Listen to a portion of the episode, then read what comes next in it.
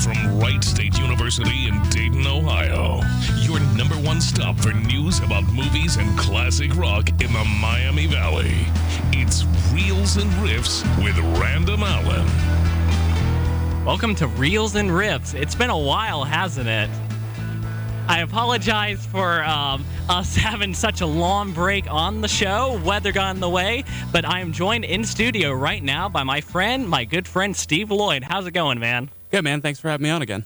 Yeah, it's great having you on. Um, on your way to the studio, oh, did we run into any like winter issues this time around? Um, no, and I'm really surprised considering it's Ohio and things haven't changed within like an hour. So no, actually things went yeah pretty well. That's one of the biggest things about Ohio. Um, you can, definitely can never say that it's not an interesting weather state. Well, absolutely. I've always said that there's like five seasons: summer, fall, winter, spring, Ohio. Okay, let's get to my big three. Here's Random's Big Three. Number one.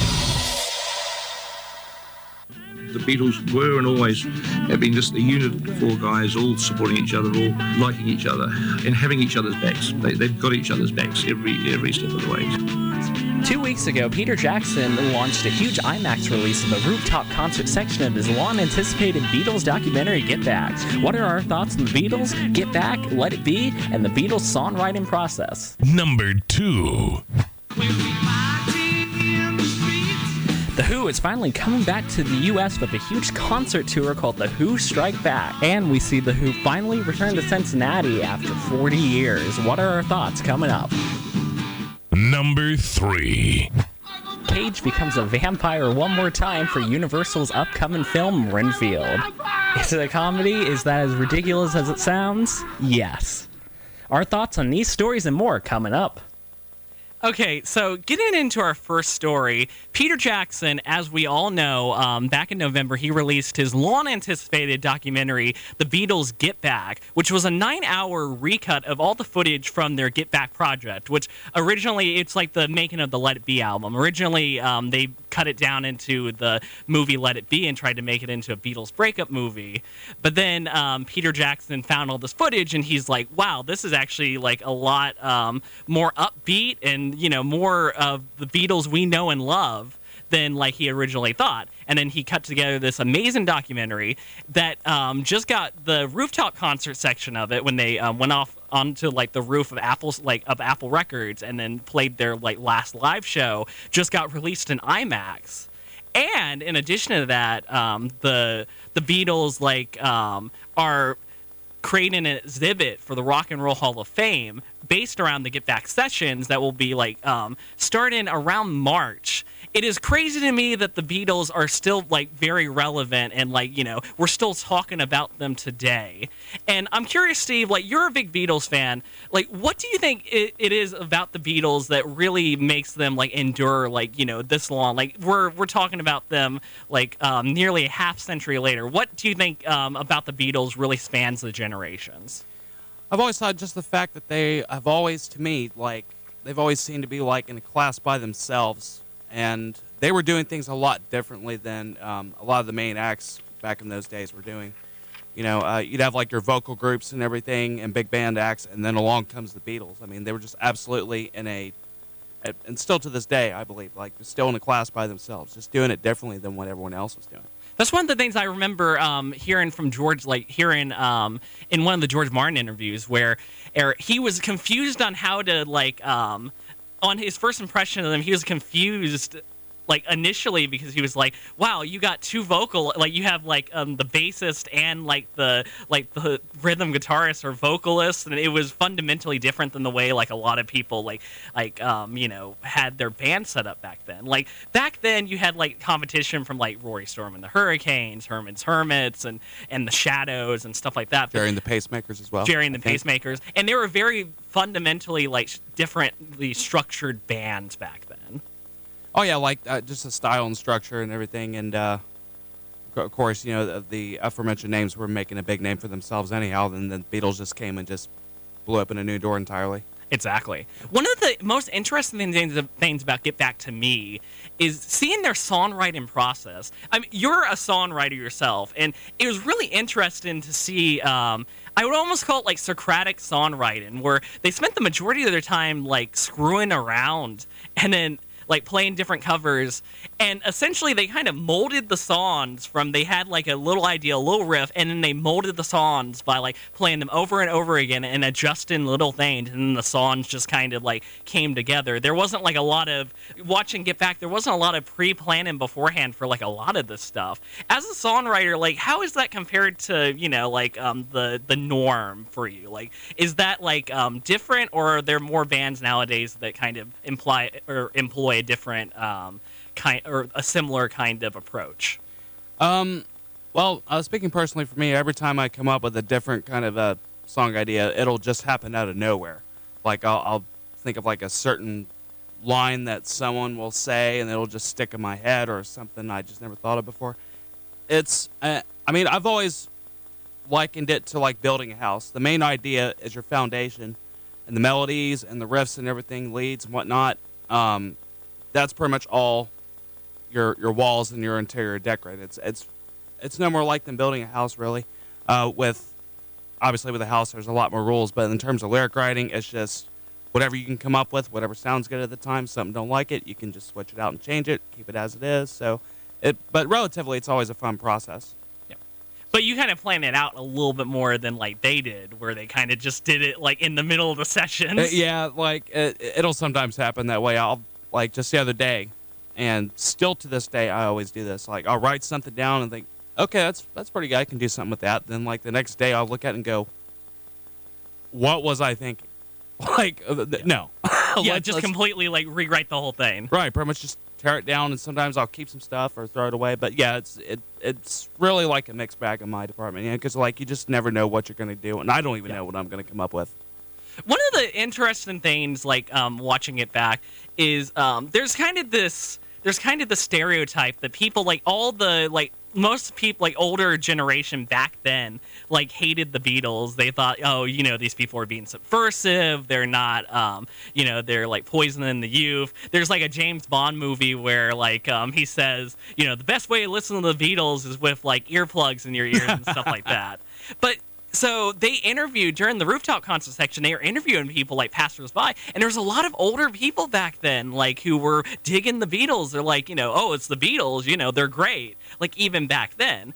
And like i think that that's part of the appeal where the beatles really are cross generational Yeah, they were uh, like as uh, you know, like as the years have gone by, you know, they become timeless, and it's more or less like become a phenomenon. That's you can put it that way, but like, um, but th- they're like nowadays. It just seems like there's something for everybody nowadays. Yeah. yeah. One of the so oh, were the first time that they tried to do like a Beatles movie like this was of course the Let It Be film to like cover like um the making of what would become the Let It Be album. And you've seen that movie. Like I haven't seen that movie in a while. Oh, how would you compare um you know what you've seen of Get Back to that like film like tone wise? Like I feel like Let It Be was trying to be a break like a beat like they were intentionally put in only the scenes in it to make it more like a Beatles breakup movie. Um, well, when the first Let It Be film first came out, um, and then comparing it to the, um, the new one that just came out, uh, let's just say the former was like a dog not knowing it's going to the vet, and then Get Back is when they know they're getting a treat. That that's about the only comparison I have, but like it, it's definitely uh, it. It just seems like with this version, it's a lot more free. It's a lot more fun and I don't know. It, in some ways, a, a lot of ways, it's very relieving too. Yeah. And then when you see like um, Billy Preston when he comes on board, I think that his contributions to like um, Let It Be has kind of been minimized over the years because of the like the new mix. But like when he comes on board in the film, you can see the whole room change. Like everybody's having a lot more fun because he wasn't even supposed to like come on to play on the album. He was just showing up to um, talk to them because you know he's friends with like George. Yeah. And then like they're like, oh, you know, this is great. You're adding a lot of energy. I'll help you play on the album. Yeah, it's just and you know, it's it's a shame too also because like he's a really great and I think a very underrated musician, great keyboard player. And for that to be minimized and stuff, it's like you're kind of obviously the focus is on the Beatles and everything, but um, but we can't leave out Billy Preston, man. He definitely gave it like a whole different kind of flavor and made it more fun. And everybody was on their best behavior, kind of like when George brought in Clapton for the White Album. It's very rare that like you know the Beatles brought in anybody as like a session player. Oh yeah, that was almost unheard of at that time in the early stages of the career. I'll kind of use this to segue into um, the drama in relation to like the Get Back sessions, what became Let It Be. Like Let It Be as an like as an album, I love Let It Be. Like I think it's a an underrated record, but one of the biggest things about Let It Be, and I kind of alluded to it where I was talking about Billy Preston, is that the Beatles weren't able to actually like um, deliver on their creative vision. Like what they were trying to do and get back was really to get back to um, the days in Hamburg where they were playing live. Yeah, the roots. Yeah. Yeah, get back to the roots. And then like the original mix, like the original mix that um, Glyn Johns did, like their I think he's their audio engineer. Yeah, I like, think you're right. Yeah, Him and he- Geoff Emerick, I think, were. yeah, him and Geoff Emerick. And then um, the original mix that they like cut together was kind of closer to what they were, you know, originally like out, out to do. But then eventually the project, after um, through a bunch of like drama and stuff, because of course this was after Brian Epstein died. Um, you know, Allen Klein became their manager. He brought on um, convicted murderer and guy with really bad hair, Phil Spector, who as a producer, like I agree with you know I like some of the stuff that you know he he's done on various records, but the biggest thing like that I don't like as far as Let It Be goes is that they essentially muscled the Beatles out, and then they um kind of you know they're just like. Phil Spector was like, "Hey, I want to add a str- string part on Lawn and London Road," and um, Paul McCartney's like, "No, that's not how I want the song to go."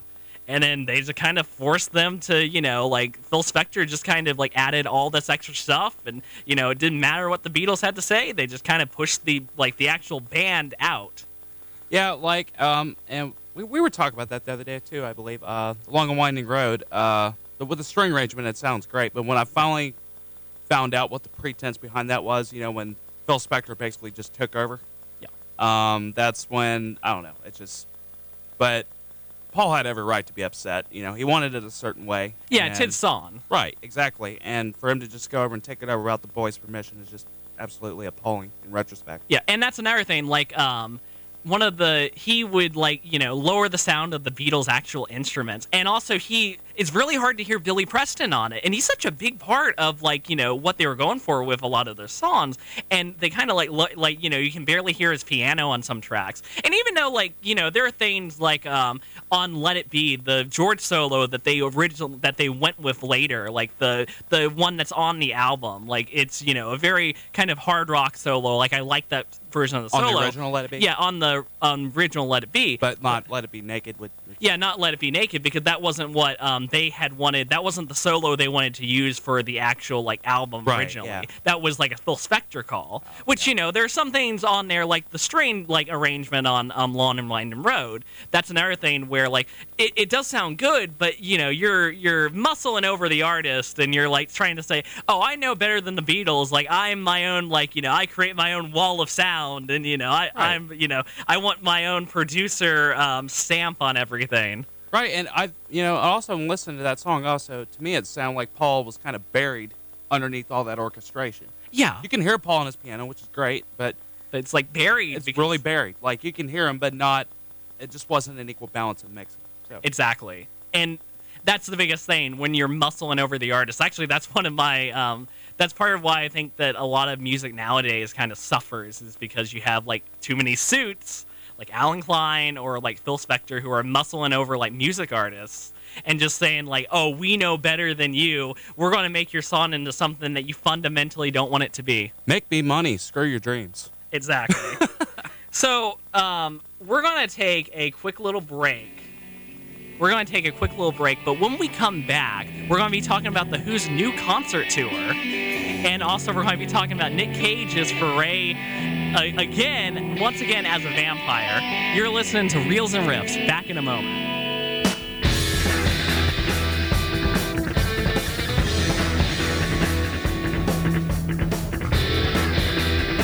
You're listening to Reels and Riffs. Back in a moment.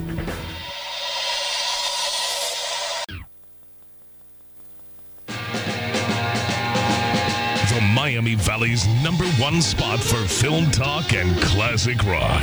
It's Reels and Riffs with Random Allen. Hey, welcome back to Reels and Riffs. And on this day in rock history, um, Neil Young, Stephen Stills, Richard Furay formed Buffalo Springfield in Los Angeles back in 1966. Actually, they um, when I first started learning guitar, for what it's worth, was the first song that I ever learned. Very easy song, only two chords. Yeah, same for me as well. And like it, that's another one that's a just a timeless hit. I entirely agree.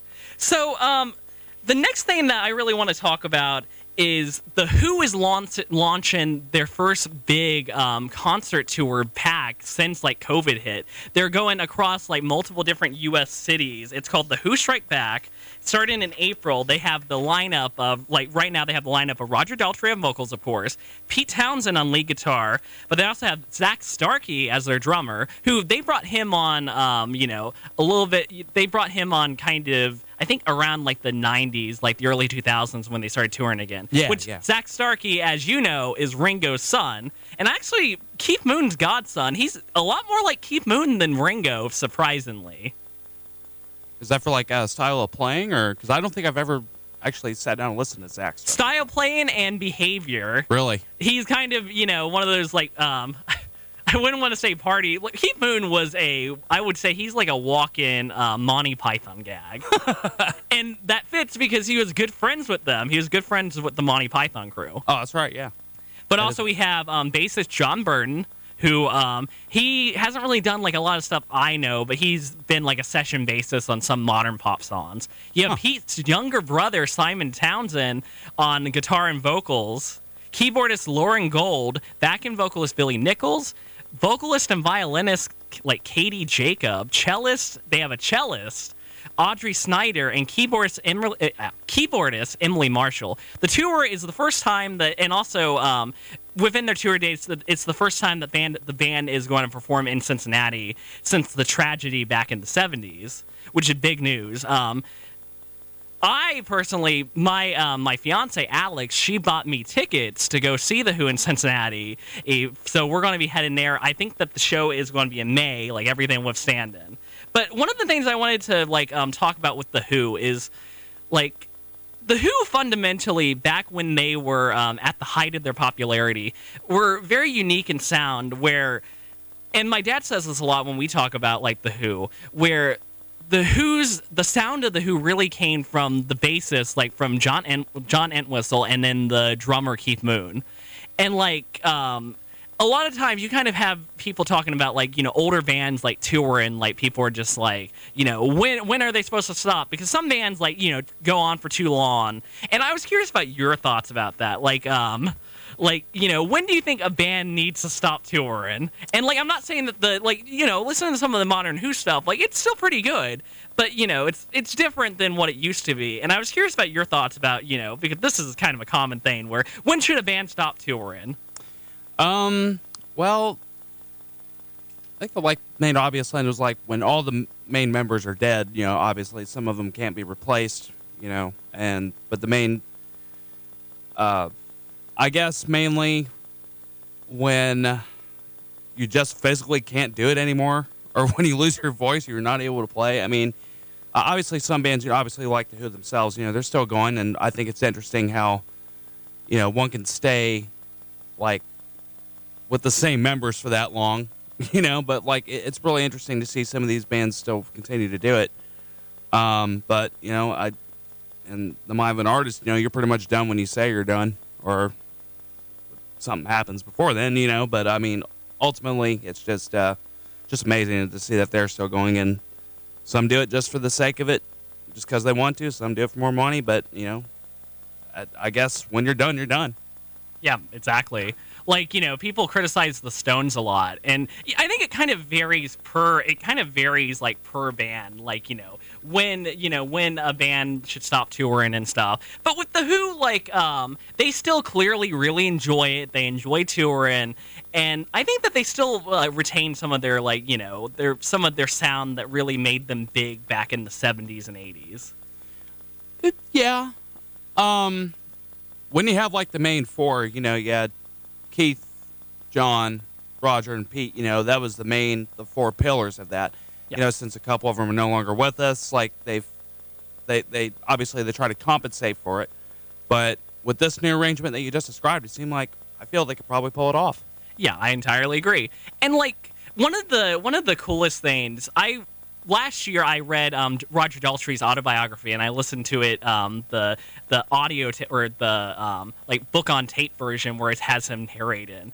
And the Who has such an interesting and like crazy history. Like seeing all the stuff that they like um, you know got into. Like famously, the Who was kind of known for that band that's always on the verge of breaking up. Yeah. And their um their whole dynamic where er, it wasn't a it wasn't a cream situation like um with the bassist like Jack Bruce and um Oh, the- Ginger Baker. and Ginger Baker where they legitimately hated each other. With the Who, like you know, they got on each other's nerves. They like hated each other, but at the end of the day, at the end of the day, they were like brothers. Brothers. Yes, right. And like, um, I would recommend to anybody because um, that that autobiography to anybody because Roger Daltrey's sense of humor is like on point. They like he mentions how um, they got like a pet snake that eventually like Oh. bit one of them and then escaped the tour bus. You know, just thinking.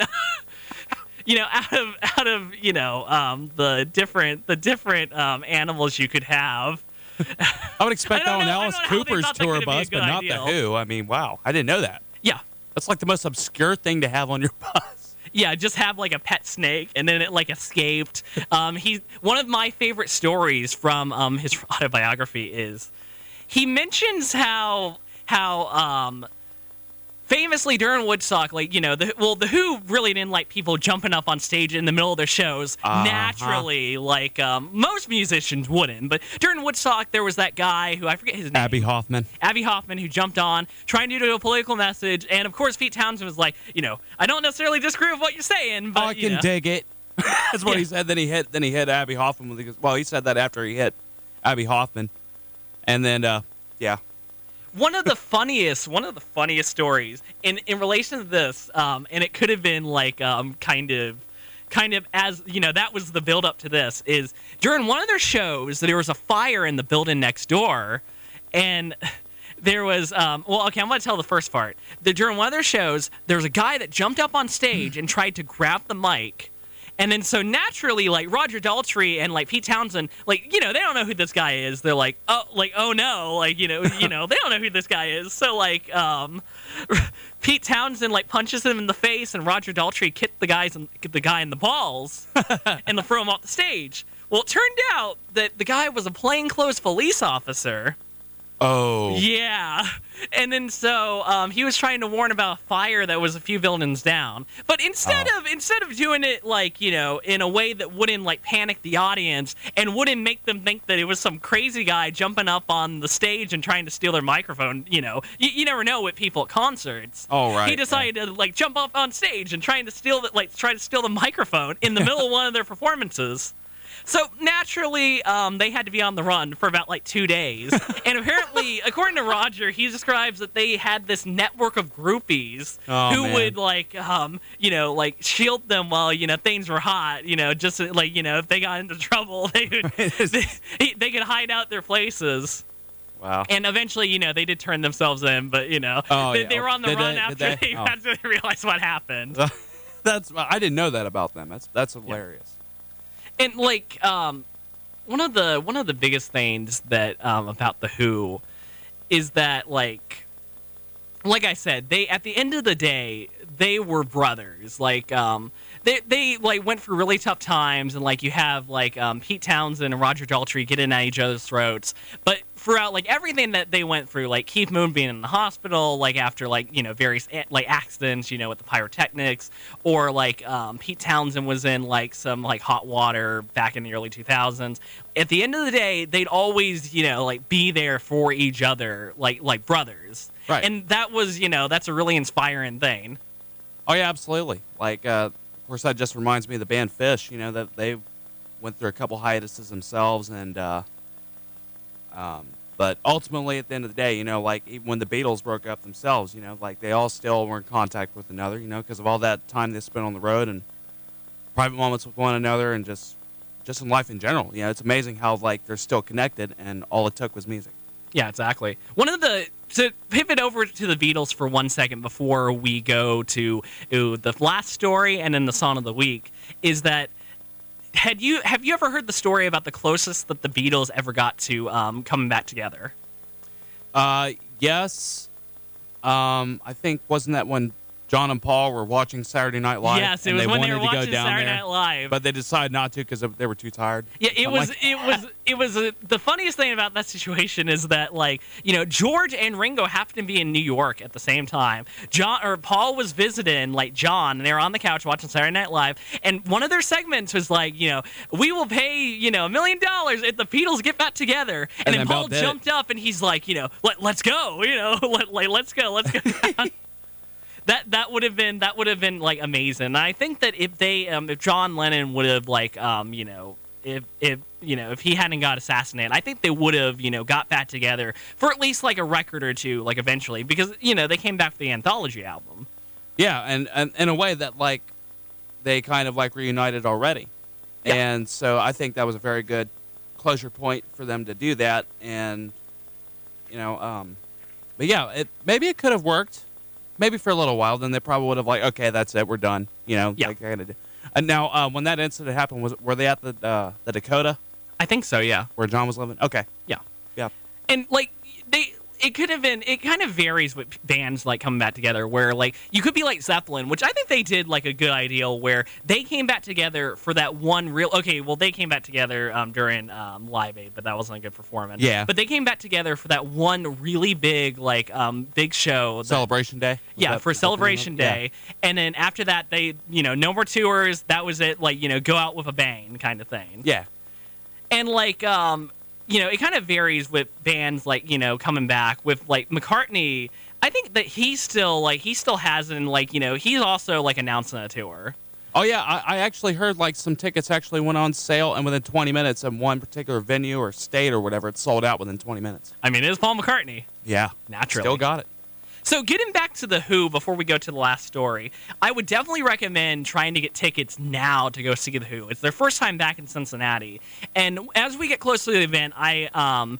I'm going to cover like the Cincinnati tragedy. Like I'm going to cover the um, concert tour in a little bit more detail. I'm going to cover the Cincinnati tragedy in like particular because my dad actually was at that concert and it was crazy where um, he didn't know what happened, but his friend was in the middle of that, and you know, it's one of those things where it fundamentally changed how concert rules like went from there forward, as far as like you know letting people in and having assigned seat in and stuff like that. But um, the Who coming back to Cincinnati is a big deal. If anybody's listening who's a big fan of the Who, I know we both are. Definitely Oh, yeah. get get tickets because you know um, you don't know when they're going to have like you know their farewell tour. You don't know what's going to happen within the next like few years. You never know with bands, so definitely get tickets. Support the Who. They're um, a legacy band, but it's a great legacy, and I think that they still have that that little spark that made the band great. Like it, you know, they have different people on now, in addition to like Roger and Pete, but um, they still have that spark, and they still like enjoy what they're doing, and that really matters. Oh, yeah, absolutely. It's like when uh, Keith Moon passed and uh, they got Kenny Jones to play, but you still had John, you know, Pete and Roger. You know, I mean, that was still a great dynamic. So I think Yeah. they still got it left in them. I entirely agree. So for her last story, and this is going to be definitely the silly one, um, Nick Cage is coming back for the upcoming Universal. You guys can't see it, but um, Steve is really cracking up right now. Universal is doing a Renfield movie, and it, it's a comedy. Just preface this, and Nick Cage will be Dracula, which is amazing casting. Absolutely. If you've ever seen Vampire's Kiss, which is this like comedy movie from back in the '90s, Steve just did the Nick Cage eyes. Anyway. Yeah, Nick Cage is is like um, one of the best things about Nick Cage is that he's lovably crazy and he chews scenery like nobody I've ever seen, but in the best way. Like he's the best kind of over the top. Where at one point he's kind of like low like this, and then he goes crazy, and then he starts he starts talking about the alphabet. You know, there, there's a there's a scene in Vampire's Kiss where he gets up, he gets up, he's like angry at his secretary or something, and it about like a filing error, and he's just like, you got to put it in the right file. in alphabetical order. You know, A, B, C, D, E, F, G, H, I, J, K, L, M, N, O, P, Q, R, S, T, U, V, W, X, Y, and Z. Huh? That's all you have to do. Oh, that was so good, man. That he he is lovably crazy, and in that movie, he spends the whole time. He's a he's a British guy who gets turned into a vampire. There's a scene where he's running down the street yelling, "I'm a vampire! I'm a vampire! I'm a vampire!" And then he's dragging around a cross. He's dragging around a um not a cross, a stake, and he's trying to have like people passing by stake him. He's like, oh anybody should watch that. And just from seeing that movie alone, he is going to the movie. The Renfield is in like pre-production right now, but definitely put that on your radar because it's it's Nick Cage being crazy Nick Cage as like a vampire again, like him as like you know as Dracula because Dracula can already be like over the top, like and I mean that in the best way, like you know, Bela Lugosi. And it's been, it's been done so many Yeah. times ever since Bela Lugosi. Though. Or like Christopher Lee, one of my favorites. Like watching the Hammer Dracula movies. Yeah. Like the first one, actually, you know, which people like um, reception wise think is the best movie, is was the least enjoyable in my opinion because after the first one where they tried to adapt the novel, they just have Christopher Lee like coming back and like he's so over the top, like he's like slapping, like he's slapping like the like the you know girls and like you know people showing up. Yeah. He's like you know um like you know has that smile and like screaming at people and like the, with the crazy eyes like they're definitely having like fun with it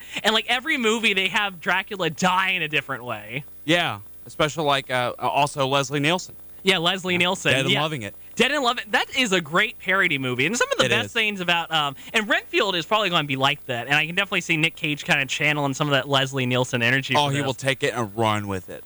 In order to have a good parody movie, you really need to love the source material. You Yes. need to love what you're working with because like anybody can make fun of something they hate, but like in order to actually do a good parody, you need to love what you're working with.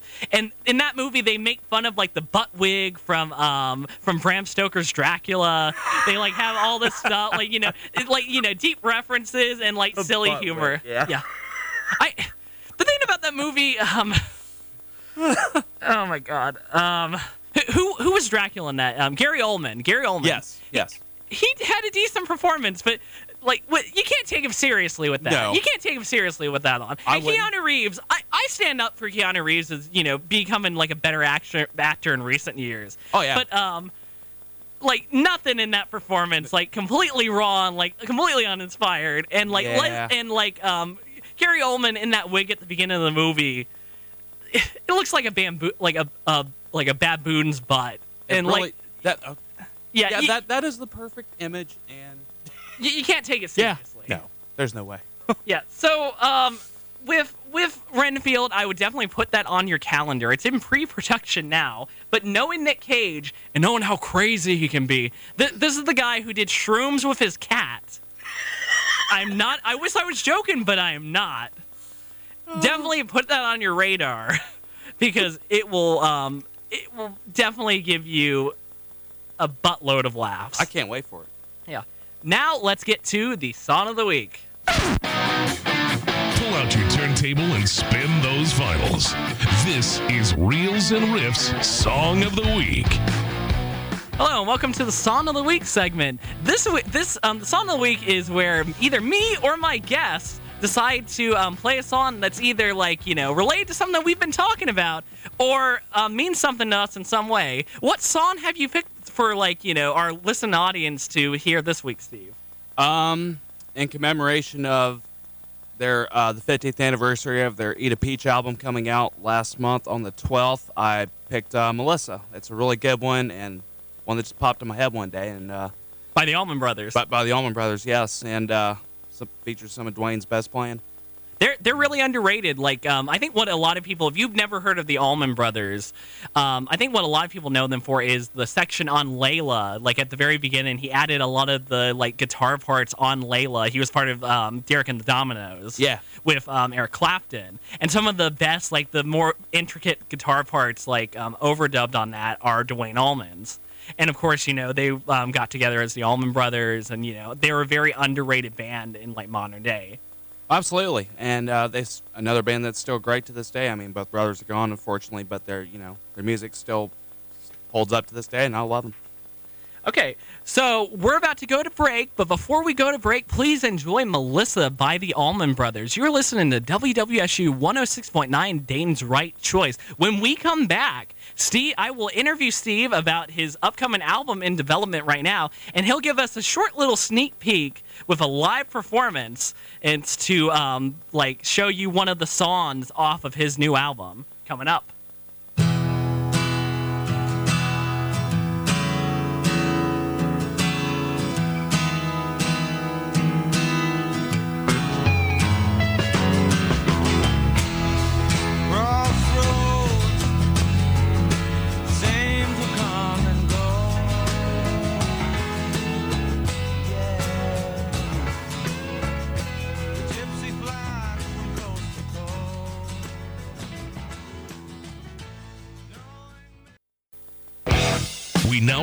Return to Reels and Riffs with Random Allen on WWSU 106.9 FM. Welcome back to Reels and Riffs. This is Nick Cage, your host.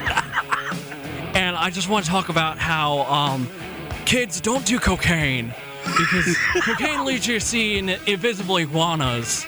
And you know, that that's just not cool. That is not cool. Shrooms though, shrooms with your cat.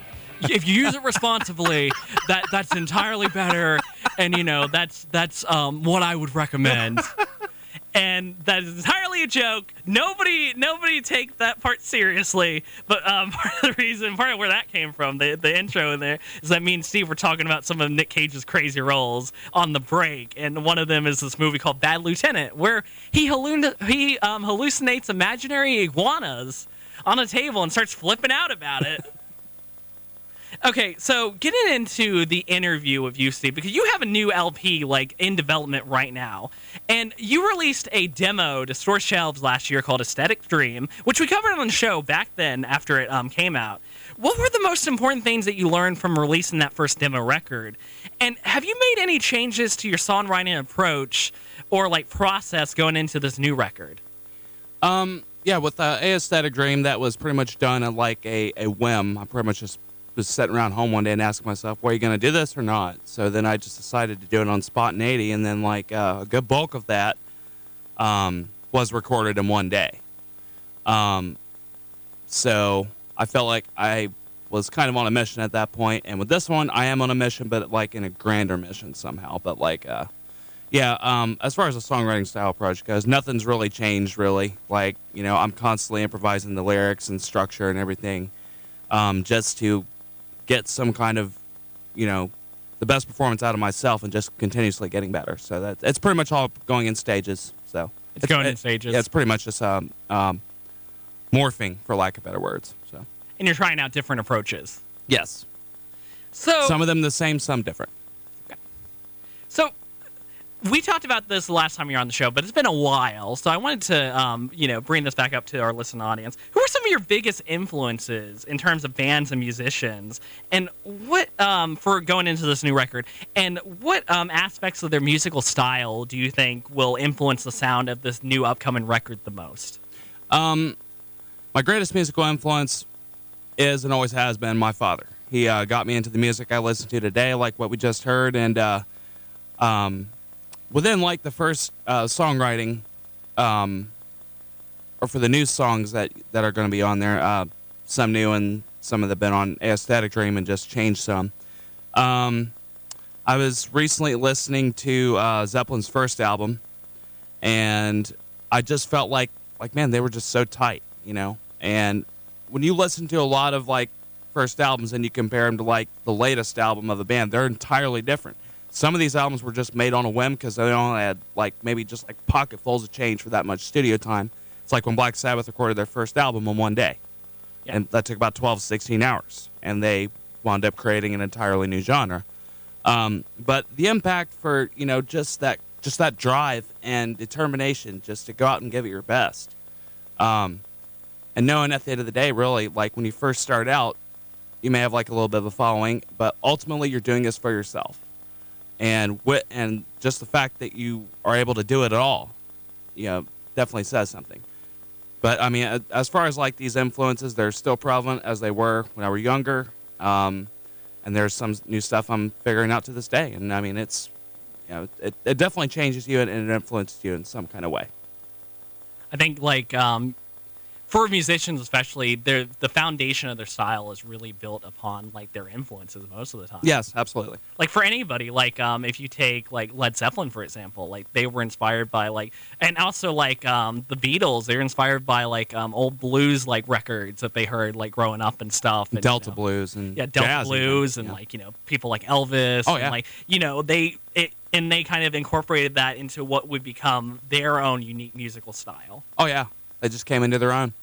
So, speaking as like a born Ohio musician who has performed at several different local venues over like the course of his career, what do you think is the state of music in Ohio right now? And how do you think that the pandemic, now that we're finally starting to get out of it, how do you think the pandemic has really impacted it like local musicians like yourself? Um, I think, um, as far as the scene goes, I mean, th- there's a lot of new acts out there that are still emerging out of the woodwork and everything. I mean, some of them are, you know, taking different styles and approaches of their own, and uh, they're really hanging in there, especially with this pandemic hanging in there. Um, but at the same time, like with the pandemic as well, um, it seems like all these artists now, myself included, we're uh, we actually have more time to think things out for our next project. And you know, I know some local bands are starting to tour circuits again and everything, and they're just really getting back out there. And it seems like there's a like a big time like newfound energy, especially when the fans come to the show. They, they haven't seen one in quite a while, so it, it's almost like they take the last show they saw like for granted, and now that they see them nowadays, whoever it may be, um, it's like they're even more excited and just glad that they're still here to enjoy it. You know, so I mean, ultimately, um, the Ohio scene, uh, like you know, there's all kinds of great players out there, street musicians, locals, and whatever. But ultimately, they're just, I think nowadays they're eating it up, and you know, the artists are themselves are coming back and playing with a whole different kind of fire, and thus sounding better in the long run. It's one of those things where like you almost took live music for granted. Yeah, absolutely. That, yeah, that's what it like the ability to go to concerts, and then like now with it being so long, like you know, I think yourself, the different like you know Ohio musicians across the area, and like even big bands like you know like um or big musicians like Paul McCartney or the Who, like we were talking about, like you know they're coming back swinging because they're like you know we've been out of the game for so long, and you got you know you guys just want to kind of um, jump back in and jump your like feet back in the water and be like um, here here is live music once again. Yeah, and I'm sure it's got to be hard, you know, especially for guys like them who've been doing it since, you know, 50 uh, or plus years ago. Uh, to them, it'll probably be like doing it the, for the first time. But even though they're still, you know, still doing it, and they're coming back this time around with a long extended um, uh, impromptu break off, I mean, they're going to come back and pretty much treat it like their first show. Some of them will, I think, you know. I agree. So, after hyping it up the whole show, Steve is going to give us an exclusive live performance of one a new song off the album he's working on. What is the title of the song, and like what influenced you like to um, kind of craft something like this song? Uh, the title of the song is uh, abbreviated RTA, not for the uh, fantastic bus service we got here in Dayton, but I mean that was like a slight joke, really, for that title. But uh, it really sta- it really stands for um, recent terrestrial ascension, and I don't know where I got the title from, but I mean the full title just out of nowhere. It's just random stuff that pops in my head that I think will uh, somehow gel and work, so it sticks with me, and I'm like, okay, maybe I should use this then. But um, as far as like developmental style and everything, it like it's still going through its stages, and you know, um, each time I do it, it's it's almost completely different, and uh, but ultimately, it's pretty much just getting into you know. I don't even know how to put it. I mean, it's Yeah. just like because it, cause it's still in developmental stage. It's it's pretty much like the it's it's what I would call probably the chameleon of the album. It's always changing. Okay. Well, without further without further ado, I think that's a well. We'll hear it here first. I think the best way for our listeners to get an idea what it is is to actually hear it, and then without further ado, RTA.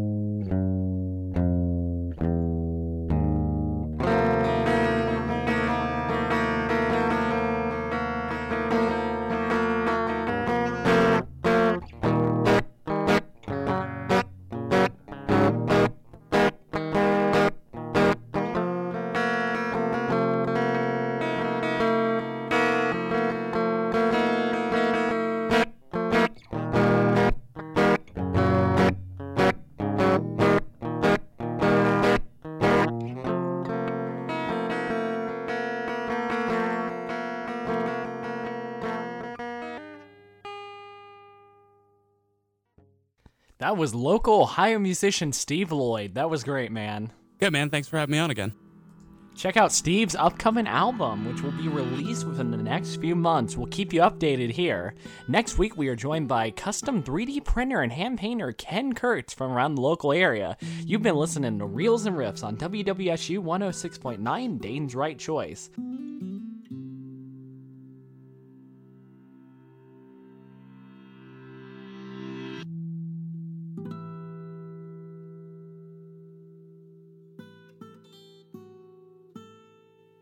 This has been Reels and Riffs with Random Allen. If you missed an episode, tune in to Reels and Riffs on Spotify. Follow Reels and Riffs on Instagram and Facebook. See you next week on Wright State's one and only radio station, WWSU 106.9 FM, Dayton's Right Choice.